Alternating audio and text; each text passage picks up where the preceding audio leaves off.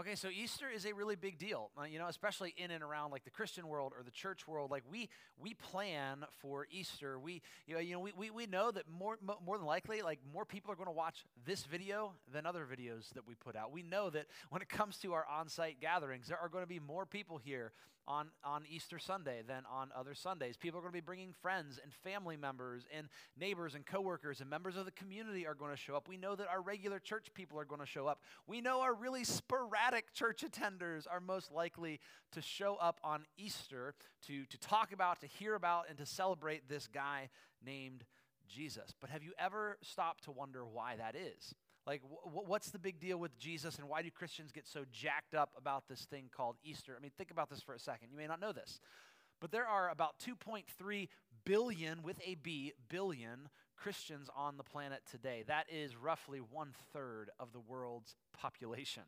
One-third of the world's population uh, claims some sort of faith or belief uh, in this guy named Jesus. And so uh, maybe like right now, right this moment as you're watching this, or sometime throughout today, that there will be billions, or at the very least hundreds of millions of people who are remembering and celebrating and worshiping this guy named Jesus. Uh, celebrating and worshiping this guy who was a Galilean day laborer who lived two thousand years ago. And in the grand scheme of things, just looking from the outside, looking in, would not seem to have left, or he shouldn't have left as big of an impact as he did.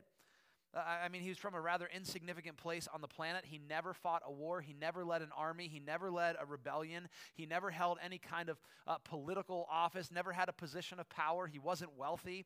Uh, he, he never like wrote any kind of manifesto down. He was on the scene for about three years, and then he was gone. Like, how did we get here? How is it that for two thousand years, people are still celebrating this guy and worshiping this guy? How is it that Jesus of Nazareth is the most influential person in human history, and it's not even close, and no one debates that statement, that he is without a doubt the most influential person in history? I can tell you what it's not.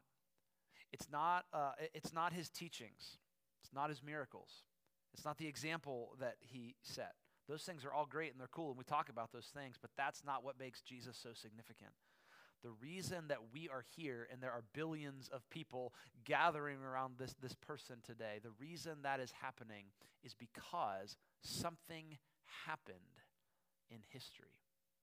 Something happened. See, at, at its core, Christianity, the Christian faith, is not about a, state of, a statement of ideas or a set of, of beliefs. It's not about a philosophy. It's not, it's not about, about theology. I mean, those things are all important, and those things are fun to talk about. But at the end of the day, the, the center of the Christian faith is about an event. It's about something that happened in history. It is the thing that we celebrate at Easter. It is the death of Jesus, yes, but more importantly and more significantly and more specifically, it's the resurrection of Jesus from the dead, that he came back from the dead, that there was an empty tomb. The whole thing rises and falls on that idea. In fact, uh, there's this guy named the Apostle Paul. Um, everyone agrees the Apostle Paul was an actual figure in history that lived in the first century. Um, he, he writes, uh, he starts a bunch of little gatherings, little churches, little Jesus movements, and he writes letters to them, and he writes one letter Um, to followers of Jesus living in the Roman city of Corinth in the first century. And this, this letter is dated to about fifty-three, the mid fifties A D, so like twenty years after the events of Jesus' death and resurrection. And within that, that letter that dates to only twenty years after the events, Paul actually includes this statement, this quote. He references this thing. It's called a, it's called a creed. Uh, it was, it was something that early believers would use to communicate and to remember and to pass on the things that were true about their faith. And historians date this creed that Paul references to between like thirty and thirty-five A D. In other words, in, in the like practically uh, instantly after the events of Jesus' death and resurrection, within the days, weeks, and months following it, the followers of Jesus were declaring this message, and Paul records it in First Corinthians fifteen. He says, "I passed on to you what I received as what the most important thing. I gave it to you." So Paul's like, hey, pay attention. This is the most important thing. This is what the entire faith is built on. And he says, here's what it is, that Christ died for our sins according to the Scriptures, that he was buried, that he was raised on the third day according to the Scriptures, and that he appeared. the message from the earliest followers of Jesus, the, the proclamation of what the Christian faith is all about, of, of what we celebrate, of why uh, this thing is going forward and why for two thousand years it has changed the world, isn't because of some beliefs, but because something happened. As Paul would say, it is Jesus crucified, buried, raised, and seen. That Jesus died for the sins of the world, for your sins and my sins, the sin of every single human being, every wrong ever committed that ever will be committed. He, he out of, out of this act of love and mercy, he paid the price for those things. But more than just dying, he rose from the dead and was seen. Paul actually goes on to say that That, that he goes on listing all the appearances of Jesus. And he's like, there are hundreds of people. Again, he's writing this about twenty years after it happened. He says, there are hundreds of people who saw him alive. And you can go talk to them if you want to. You can fact check me if you want to. He goes on in that same passage then to just drill down and get to the heart of the issue. And he says this, that if Christ has not been raised, if the resurrection hasn't happened, then your faith is worthless and you're still in your sins. He says, like, if, if, if Jesus hasn't actually, physically, literally risen from the dead, this isn't a figure of speech, it's not a metaphor, it's not, well, he rose from the dead in my heart, whatever that means. He's like, no, no, no, no, like, Jesus actually rose from the dead, and if that didn't happen, your faith is worthless. That, that like you can take the teachings of Jesus and the examples of Jesus and the miracles of Jesus and the crucifixion of Jesus, and you can all toss it out the window.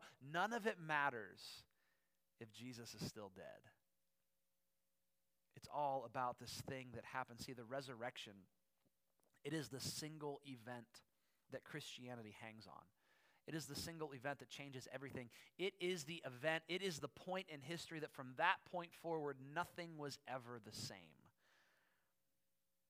The, the resurrection properly and, and necessarily shifts the foundation of the Christian faith away from something that we just hope for, and it puts the foundation of the Christian faith on something that happened.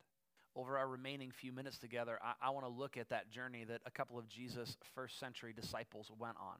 This journey of, you know, we had hoped something, our hopes were just completely crushed. We, we think we're wrong, like let's pack it up and go home, to our lives have been changed. We're going to be looking in Luke's gospel. So we got four accounts that, that, that talk about the life of Jesus. We call them the gospels, Matthew, Mark, Luke, and John. Uh, Luke brings us some of the most detailed accounts of the resurrection. It's actually very characteristic of the way that Luke writes. Uh, so Luke, um, he, he writes as, as a very much like a credentialed historian. Uh, and so he, he talks to the eyewitnesses, he gathers together the facts, he puts together an orderly uh, report of, of his investigation, and he tediously, Luke fills his gospel with names and dates and places and events and things that have happened, many of which uh, have been historically verified. And, and Luke, I mean, honestly, like scholars say, Luke is a very, very reliable reporter of history. And so at the end of Luke's gospel, he records what happened as it relates to uh, the death, but specifically the resurrection of Jesus. And he records what happens that first Sunday after Jesus' crucifixion. It's found in Luke chapter twenty-four. And so as we pick up the scene, so Jesus has been crucified on Friday. It's now early Sunday morning. The first thing that we read is there's some women that, that they go to the tomb of Jesus, and they want to pay their respects, and they want to mourn, and they want to uh, they, they want to properly bury him and re-prepare his body, because it had been prepared kind of hurriedly on Friday night as the sun was setting and Sabbath was about to begin. And so these women go to the tomb thinking, hey, we're gonna we're gonna give him a proper burial, burial, and we're gonna pay our respects. And they they show up to prepare the body, and they find that there's no body. And these women, they see these angels who say, hey, Jesus, he's not here. He's alive. And, and so they, they, the women, they, they hurry off and, and they tell the other disciples, like, hey, the Lord is risen. We saw these angels, and this is what's happened. But the disciples, they, they don't believe the women right away. And there's a couple of reasons why they don't. Number one is, is that, like, this is an extreme, and it's a crazy claim to make, that someone is back from the dead. People that lived two thousand years ago thought the same way about people who died as we think. Hey, if people who die tend to stay dead. And so they're like, what are you talking about? We saw him crucified. And they also don't believe the women, because there, there is this uh, portrayal of women and this idea of the testimony of women that is not reliable in the first century. Women were not seen in first century culture as reliable witnesses. They were not a reliable witness that could, could testify uh, in like a court of law. And so the disciples hear this report and they're like, whatever, you, you're crazy. We, we don't believe it. But two of them go and, and check it out for themselves. And we discover in John's gospel, it's Peter and John. And they go and they see the empty tomb, but they don't see any angels. They don't see a body. They don't see anything. And they're left to just kind of wonder what's happening. And so all this starts happening early Sunday morning. And so you can imagine as Sunday goes along, uh, things, rumors start to swirl. People start to talk. The whispers begin. Some people say, hey, I think he might be alive. So-and-so said they, they heard it. So-and-so said they saw him. And other people were saying, no, you're crazy. That's ridiculous. Dead people stay dead. Other people are saying, well, I heard the body's gone, but it's just because somebody stole it. And so the rumors are swirling and the tension is building. And then there's these two other guys that we meet. That Luke kind of cuts the scene away from the women and the disciples to two guys on the road to a little town called Emmaus. They're heading home from the city of Jerusalem. We, we discover that they're disciples of Jesus. They're, they're, un, uh, they're really unimportant. We don't really know much about them. Um, only one of them is named. His name's Cleopas. The other one, we don't know what his name is. But they're leaving the city of Jerusalem, and they're on their way to this town of Emmaus, where most likely they were from. Because after the events of the week, they'd gone through Passover with Jesus. The week started on such a high, and now they just watched their teacher and their friend and their rabbi and their master, and the one that they had put all their hopes in, they had just watched him be crucified. So they packed it up. They're going home. They're trying to figure out how to pick up the pieces. And while they're on that journey, Jesus walks up along beside them on this road, and, and they don't recognize him. And, and so he, he begins talking to them, and, and he asks, hey, what are you guys talking about? Because they're, they're having a little conversation before he gets there. Like, well, what's going on? What are you talking about? What are you discussing? And that's where we jump in, and here's how they respond to Jesus.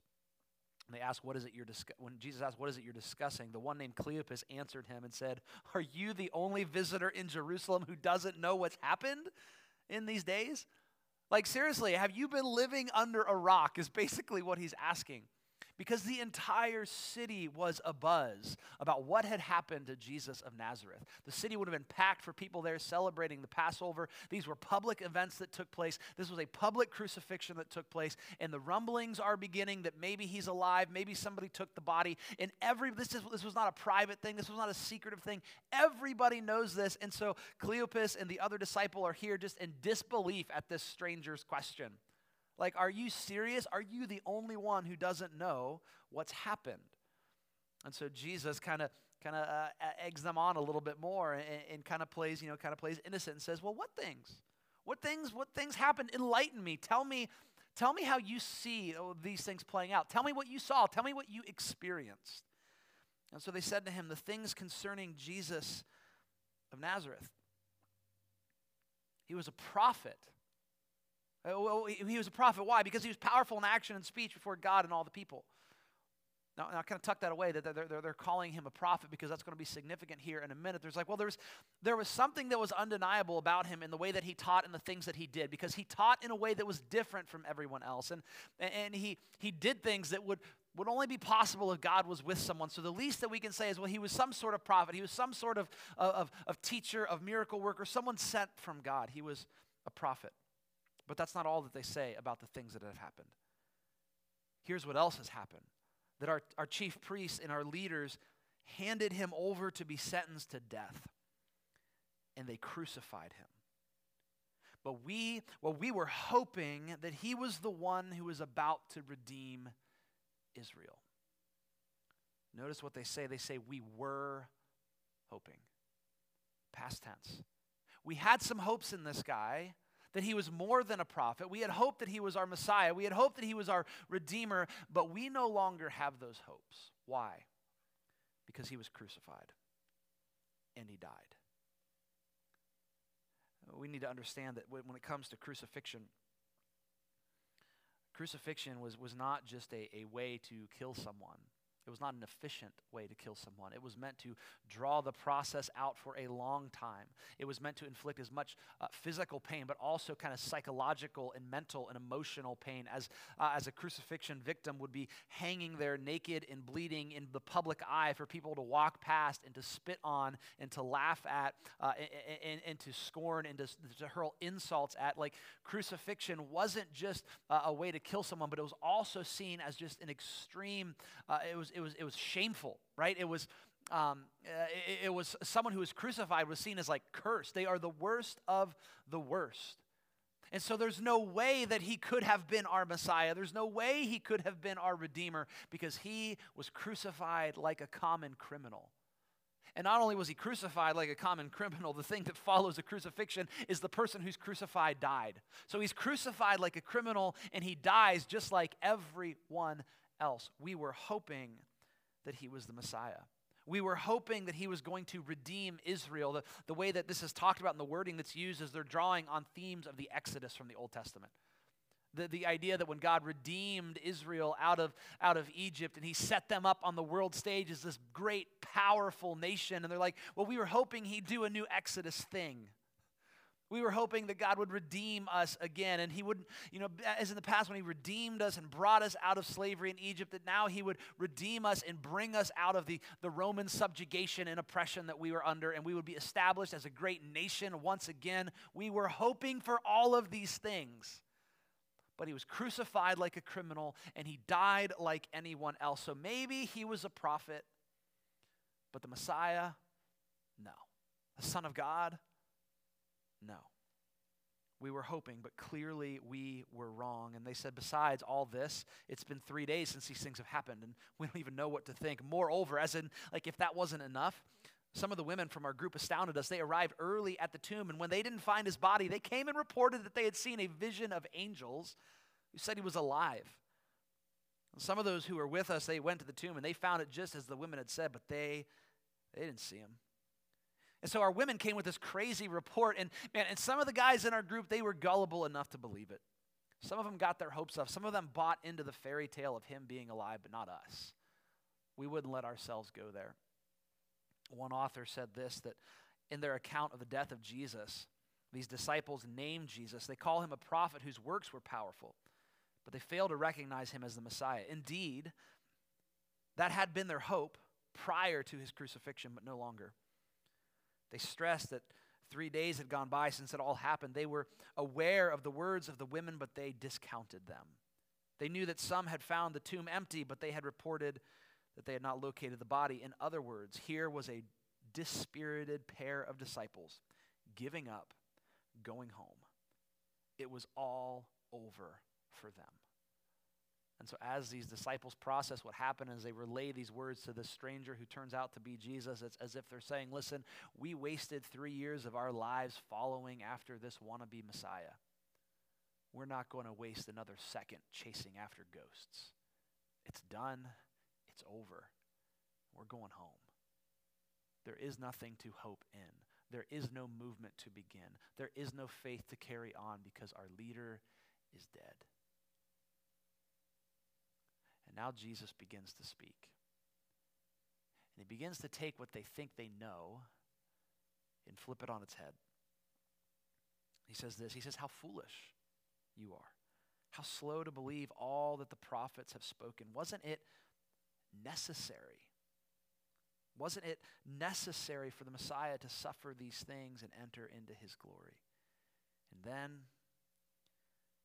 beginning with Moses and all of the prophets, he interpreted for them the things concerning himself and all the scriptures. And so Jesus begins to kind of systematically go through what, what, what Luke says is um, the, the Moses and the prophets, the law and the prophets. It's what we would call like the entire Old Testament. It was the uh, the Hebrew scriptures, the Jewish Bible. These men are, are Jewish guys. They are disciples of Jesus. And so Jesus starts going through all of their scriptures and, and pointing to them that this was always something that was going to happen, that this wasn't an accident.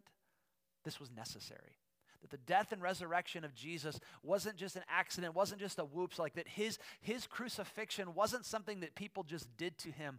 It was something that he allowed, more than allowed, he had planned. That his self-sacrificing love for you and me was part of the plan from the beginning of time. He says this was necessary.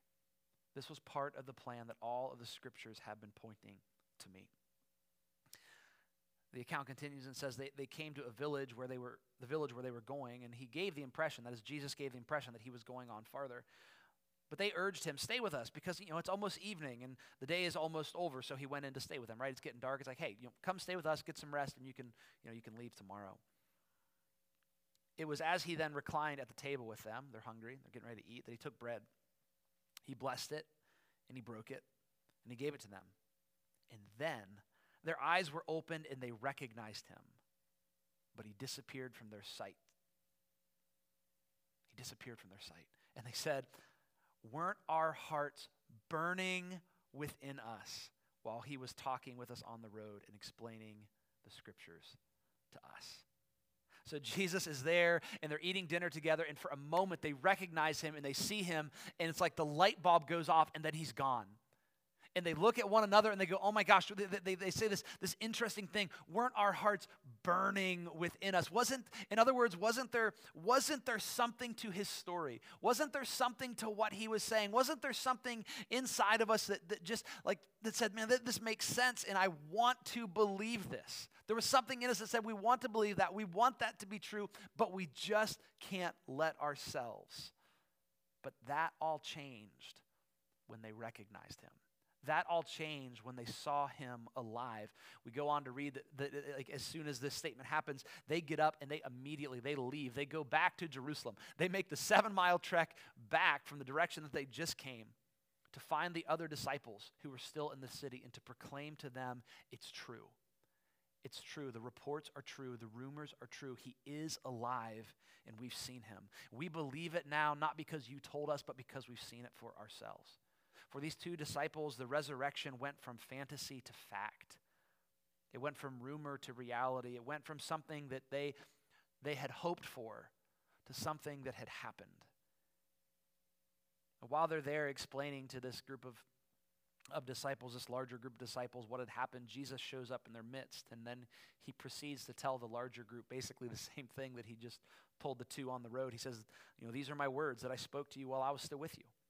Everything written about me in the law of Moses, the prophets, and the Psalms must be fulfilled. And then he opened their minds to understand the scriptures. You guys, it was all it was always about this. It was always about my death and resurrection. This was always the plan. And then as he kind of lands the plane on this conversation with them, he brings us back to the center, into why uh, why we're here, into why Christianity matters, into why this is good news, into why the early church proclaimed this message.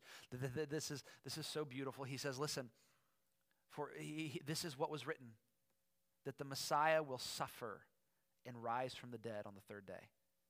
And repentance for forgiveness of sins will be proclaimed in his name to all the nations, beginning at Jerusalem. And you, you are witnesses of these things. He says, you guys, listen, listen. You had hoped that I was going to restore Israel, but what has happened is I've actually done something for everyone, for all nations. You, you, you were hoping that I would win and secure some sort of geopolitical victory, but what has happened is I have won a victory over sin and over death itself. And you, you are witnesses of these things. You will proclaim and you will testify. You are going to tell other people not what you believe, not what just what you hope for, but you are going to proclaim and testify what you have seen. You will testify to what has happened because you are witnesses of the death and the resurrection of Jesus. Man, Jesus gives this, this, this picture that ends up being the very same thing that the Apostle Paul quoted that we looked at at the beginning of this message. That what does it all boil down to? It boils down to something that happened, that Jesus crucified, buried, risen, and seen. And here Jesus is saying that the Messiah will suffer and will rise, and you are witnesses, crucified, risen, and seen. This is the center of the center of the Christian faith.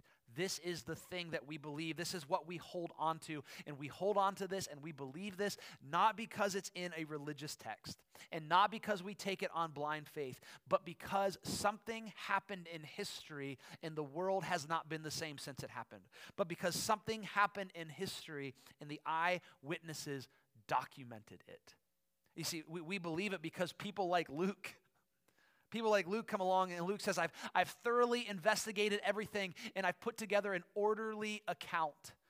And his, in his account, he declares that Jesus Christ has been crucified and risen. We believe it because people like Matthew, who was one of Jesus' original twelve followers, who was an eyewitness to all of them, all of the things that Jesus did, tell us about the crucifixion and the resurrection. We believe it because Peter, who got, or excuse me, Mark, who got his information from Peter, talks about the crucifixion and resurrection of Jesus. We believe it because John, who was one of Jesus' closest disciples, that John was an eyewitness. John was so close to Jesus that he was entrusted to take care of Mary, Jesus' mother, in her old age, that John writes about the crucifixion and the resurrection of Jesus. We believe it because the Apostle Paul comes along and he steps onto history as someone who hates Christians, who hates the church, who wants to wipe every Christian off the face of the planet. And then he has this encounter with Jesus, and it changes him so radically that he becomes the biggest supporter and proponent of Christianity that the world has ever seen. The Apostle Paul comes along, and within twenty years of the resurrection is quoting something that, that existed within months of the resurrection, that Jesus Christ, crucified, buried, risen, seen. Crucified, buried, risen, seen. Crucified, buried, risen, seen. That is why we are here today. That is the reasons why, that is the reason why billions of people follow Jesus. It isn't because of his teachings. It isn't because of his miracles. It isn't because of the example that he set. It isn't even because of the crucifixion. It is because of the resurrection of Jesus. Because the resurrection anchors the Christian faith not to something that I just hope is true, but it anchors the Christian faith to something that has happened in history, to something that is absolutely unshakable. And that reality that Jesus is alive, it changed the lives of two random guys on a dirt road to a place called Emmaus two thousand years ago. And it is still changing lives today. Because if the resurrection is true, if it happened, if Jesus is alive, then that means that everything that Jesus said, everything he did, everything he taught, everything he modeled, it is true as well. Because if Jesus is alive, then he really is who he claimed to be. He really is the Son of God. So we can trust and believe that what, what he said and what he taught and what he modeled about love and about justice and about mercy and about righteousness and forgiveness and grace and, and generosity, we can trust and, and believe uh, that, that Jesus rose from the dead, that he is who he claimed to be. Then you can trust and believe that what he says about you and me and every single human being uh, is true. That people are created in the image of God, that they are worthy of love and respect. So they, they are someone that he died for, that he loves, that you have intrinsic value and worth and dignity that cannot be taken away from you. That Jesus is alive, that means his death on the cross actually accomplished something, because it means he is God, that he was the perfect, sinless Son of God who was able to take on my sin and your sin, the sin of the entire world.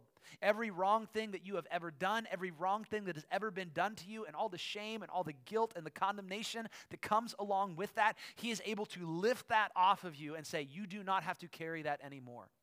I will lift that off of you, and in its place, I will grant you forgiveness, and I will grant you freedom. If Jesus is alive, understand what that means is that, that no matter what happens, these events can't be changed.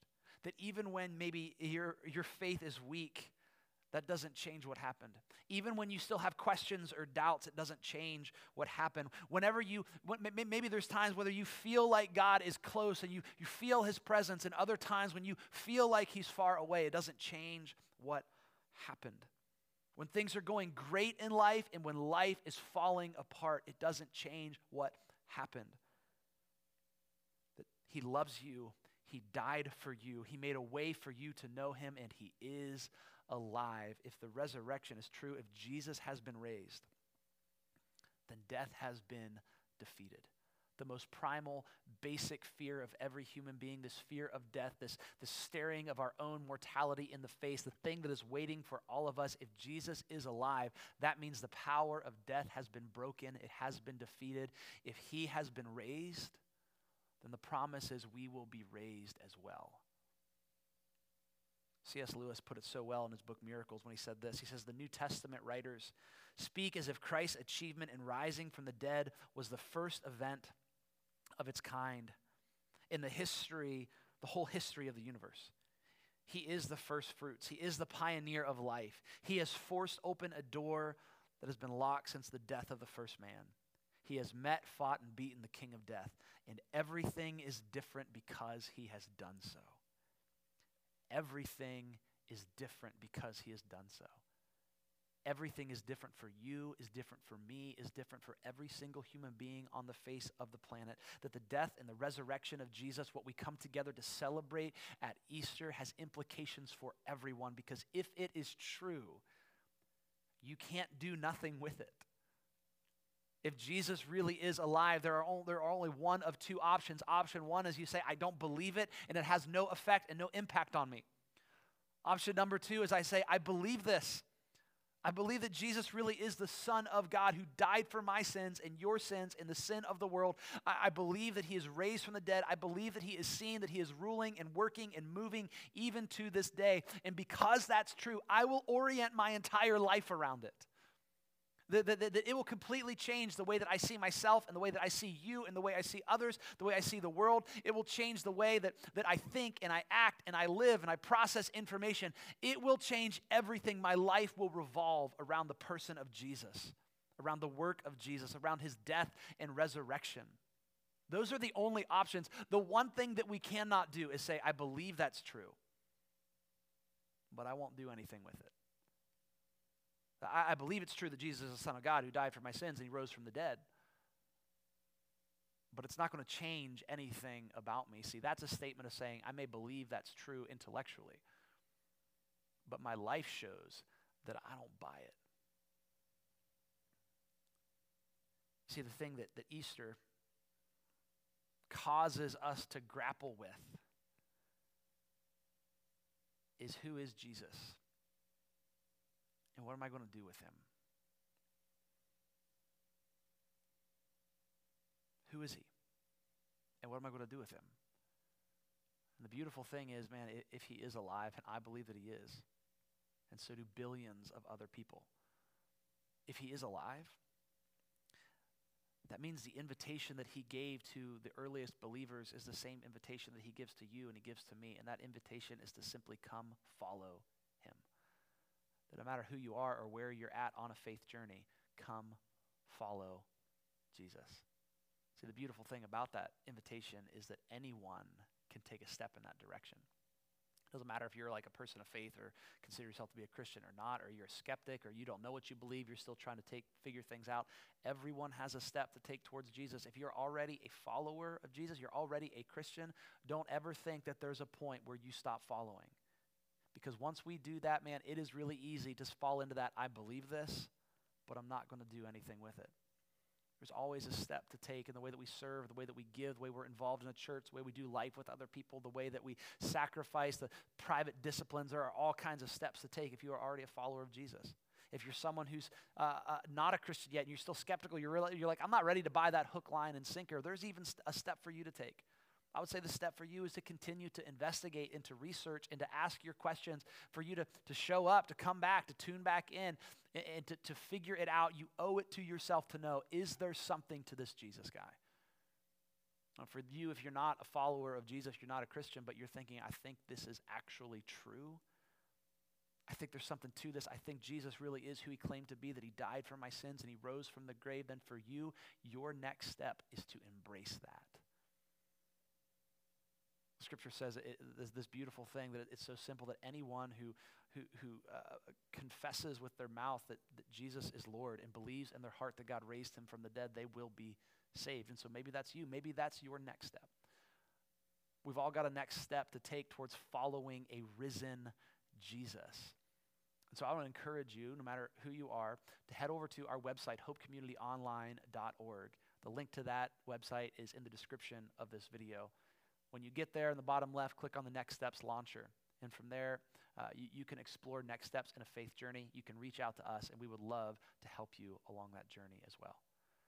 The good news is that Jesus is alive.